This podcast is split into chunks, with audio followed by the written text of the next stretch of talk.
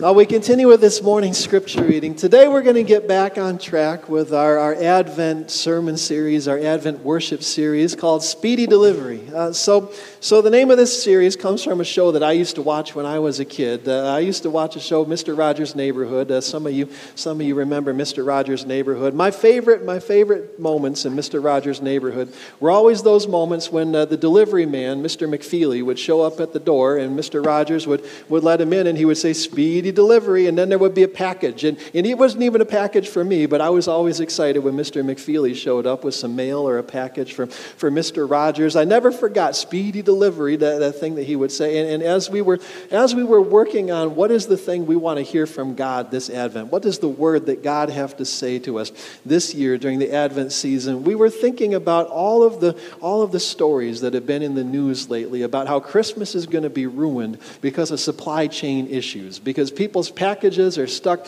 off seas and in, in shipping containers and they can't get through ports and, and Amazon deliveries are not arriving at people's doors in time for Christmas. There are all these stories in the last few weeks about how Christmas is going to be ruined by supply chain issues. Uh, and, and I heard somebody, I heard somebody say, well, if people think that Christmas can be ruined because of supply chain issues, then they haven't got a clue what Christmas is really about. I really, I like that. I said, let's make our Advent series about that. So in this series, we're talking talking about a God who doesn't depend on supply chains.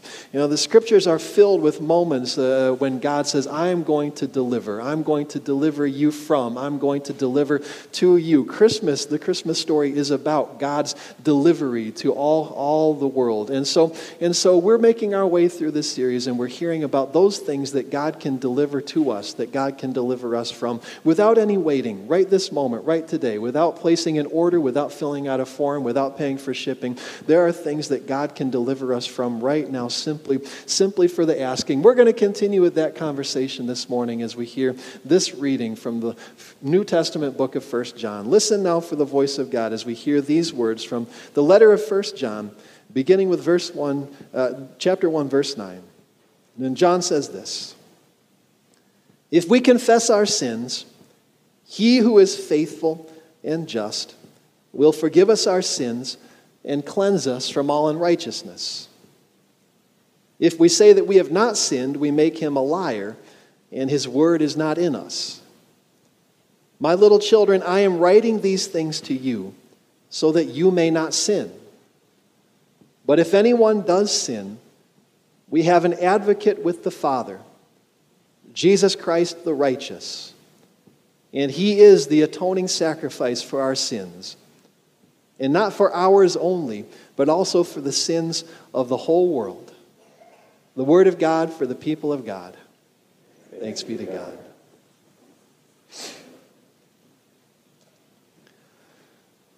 About a month ago, a tall man with a gray beard walked into a police station in Sydney, Australia he walked up to the counter and he leaned on the counter and he looked at the officer who was seated behind the counter and he said, Hello. He said, My name is Darko and I believe that you've been looking for me.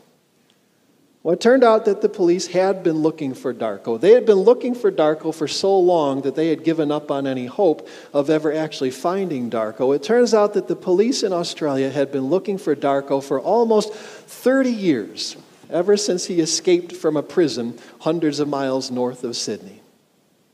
Now, back in 1992, Darko was about halfway through a three year prison sentence for growing marijuana when one day he found a, a, pair of wire clippers in the prison's tool shed.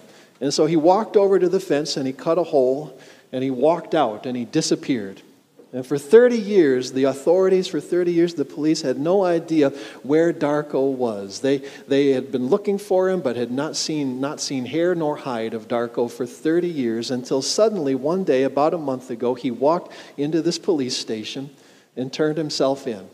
Well, the police took him into custody and they put him back in prison. And then, after a little while, after a few days in prison, they gave him another hearing. He went before a judge to figure out what on earth is going to be Darko's fate 30 years after he escaped from prison. And it was there, it was at the hearing, that the whole story came out. At the hearing, what people discovered was that 30 years ago, Darko actually had a better than average reason for wanting to escape from prison. You see, Darko was an immigrant. He moved to Australia from the country of Yugoslavia when he was a teenager.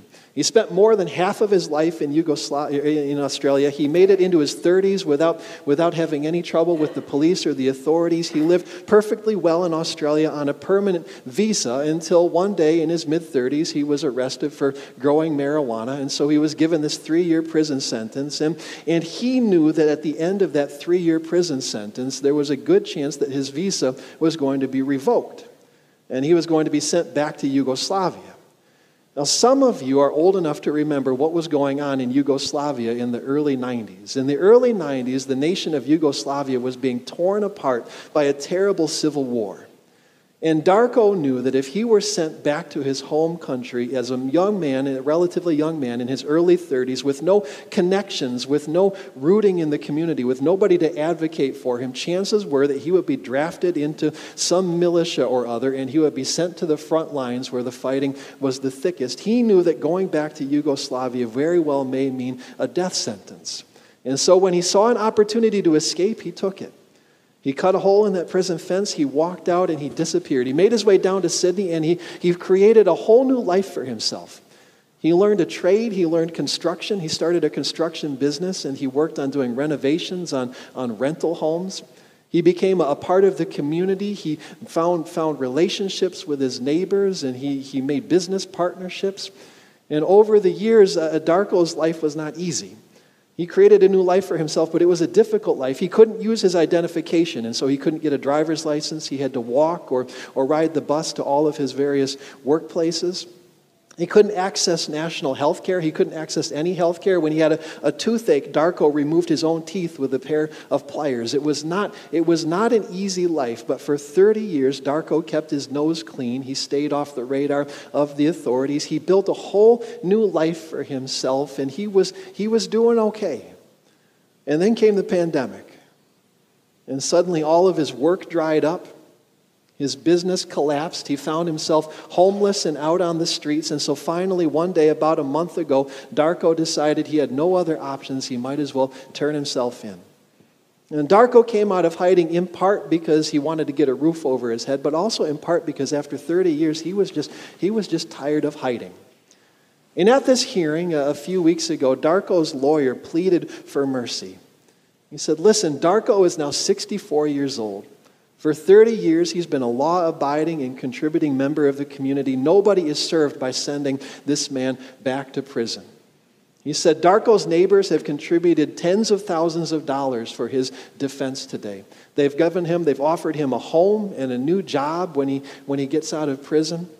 Nobody's interest is served by sending Darko back to prison. Let's just once, let's find it in ourselves to show, to show mercy. That's what Darko's attorney said. And then the judge handed out her sentence.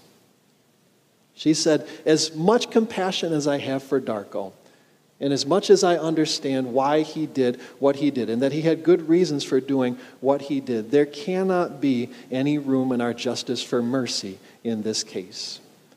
She said, We have to send a message that there is no point in trying to escape from prison.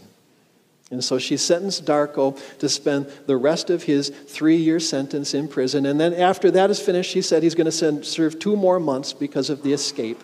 And then the immigration authorities in Australia announced that, that once Darko is finished spending another year and a half plus two months in prison, his visa will be revoked and he will sent, be sent back to his home country which was confusing for everybody because his home country, Yugoslavia, doesn't even exist anymore. Nobody is actually sure who is going to take Darko after he serves his prison sentence, if anybody. If they can't find any country willing to take Darko, he could be imprisoned indefinitely. He could spend decades, he could spend the rest of his life in prison for a three year sentence 30 years ago. The judge said, We really don't have any choice. We have to impose the full penalty because we have to send a message that if you escape, no matter how long it takes, we will track you down and you will serve out the rest of your sentence. We don't have room for mercy in this instance because we have to send a message. Well, when I heard this story, I couldn't help but thinking that actually what the judge was doing was sending a completely different sentence.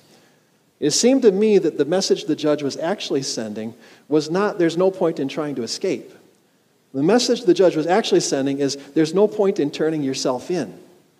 There's no point in confessing. There's no point in coming clean because you can't expect any mercy in this world's justice.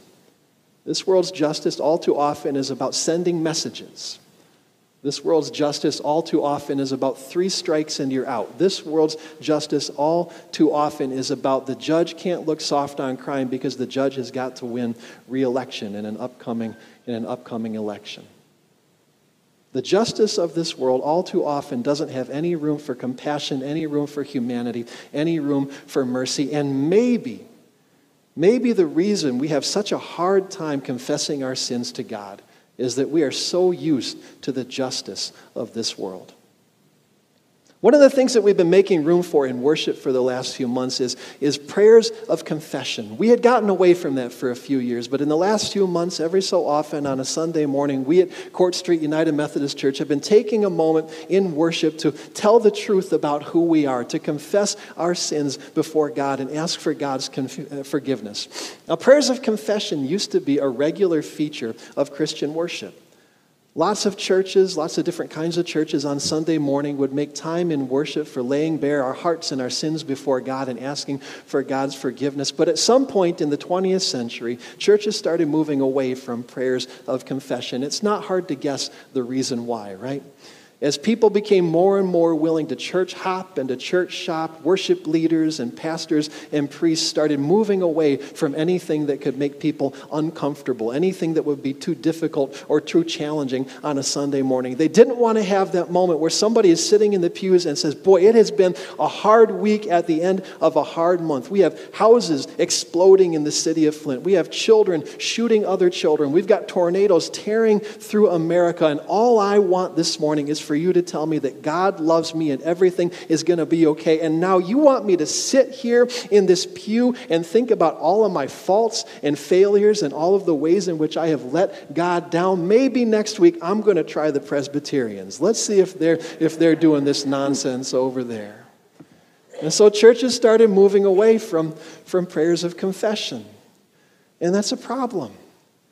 Because even as churches stopped having moments of confession and forgiveness, all of those burdens of guilt and shame still kept piling up on people's shoulders, on people's backs, and now we had no way of dealing with that guilt and shame. Now we didn't know what to do with them. One of the things I've discovered in my years as a pastor is that much of the destructive and dysfunctional behavior we see in the church and in the world is the result of unresolved guilt and unresolved shame. Why does that man who sits in that pew over there every Monday morning send an email to the church office tearing apart the Sunday worship service and telling the church staff about all the things that he didn't like that happened on Sunday morning? It's because years ago, when his wife died, he felt completely helpless to do anything about it. And because he felt helpless, he got angry at himself and he felt guilty because he couldn't save her. That's how it works sometimes. We carry guilt for things that weren't even within our control. We still feel that burden of guilt and that anger at ourselves. And now he doesn't know what to do with that anger. He can't resolve that anger. So what does he do? He turns it outward. He turns it at God, he turns it towards the church, he turns it towards the pastor. Why does that woman always gossip? Why is she always tearing apart people who aren't even in the room? It's because she doesn't love what she sees when she looks in the mirror. She feels shame about who she is. And she doesn't know what to do with that shame. And so she points it outward. She points it at everybody else. Instead of tearing herself apart, she tears apart everybody who comes within her orbit. Why does that other man keep starting fights on social media and in Sunday school? Why is he always picking fights with people? It's because he's got an addiction that he can't tell the truth about and he hates himself for it. And because he doesn't know what to do with that hatred he feels towards himself, he points it outward at everybody else. He hates everyone and everything else. Much of the dysfunction much of the destructive behavior we see in the church and in the world is the result of unresolved, unconfessed, unforgiven guilt and shame.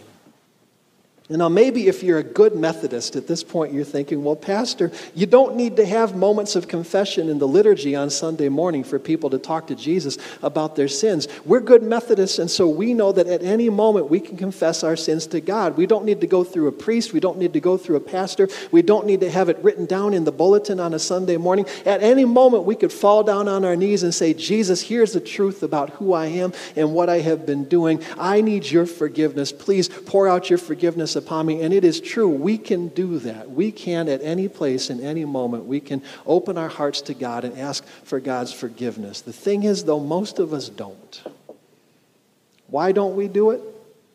Because we are so used to the justice of this world. And we're afraid that God's justice is going to be like the justice we've experienced in this world. We are afraid that when we come to God, when we open our hearts to God, we're going to discover that God is like an Australian judge. We're afraid that if we confess our sins, if we tell the truth about who we are to God, that we will somehow break the love that God has for us.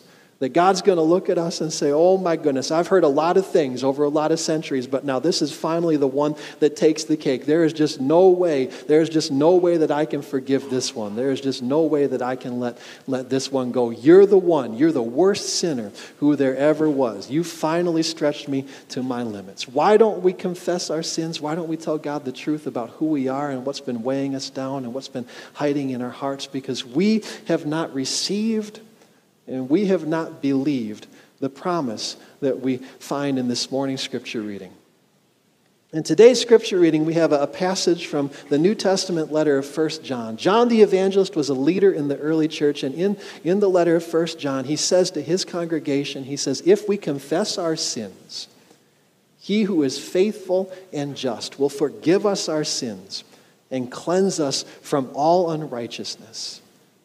If we confess our sins, he who is faithful and just, Jesus who loves us, will, will, will, will forgive our sins and will begin to heal our heavy hearts.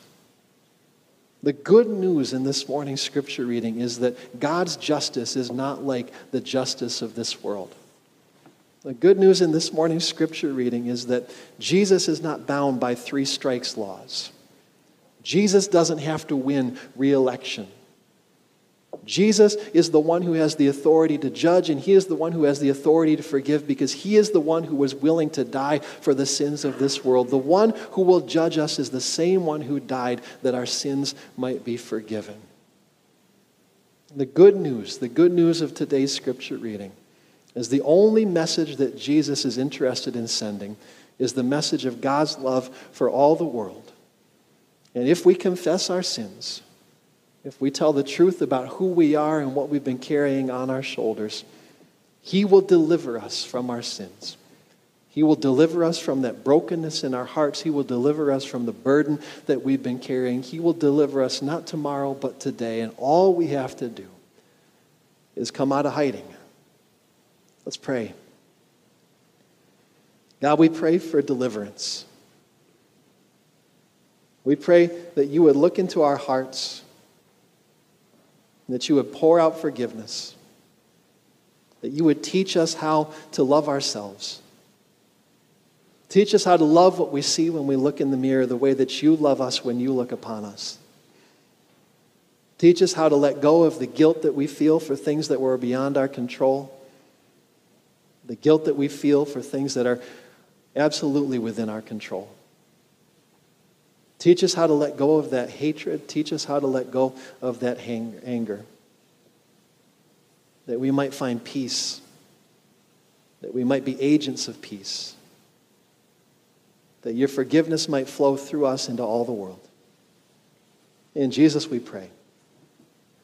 Amen.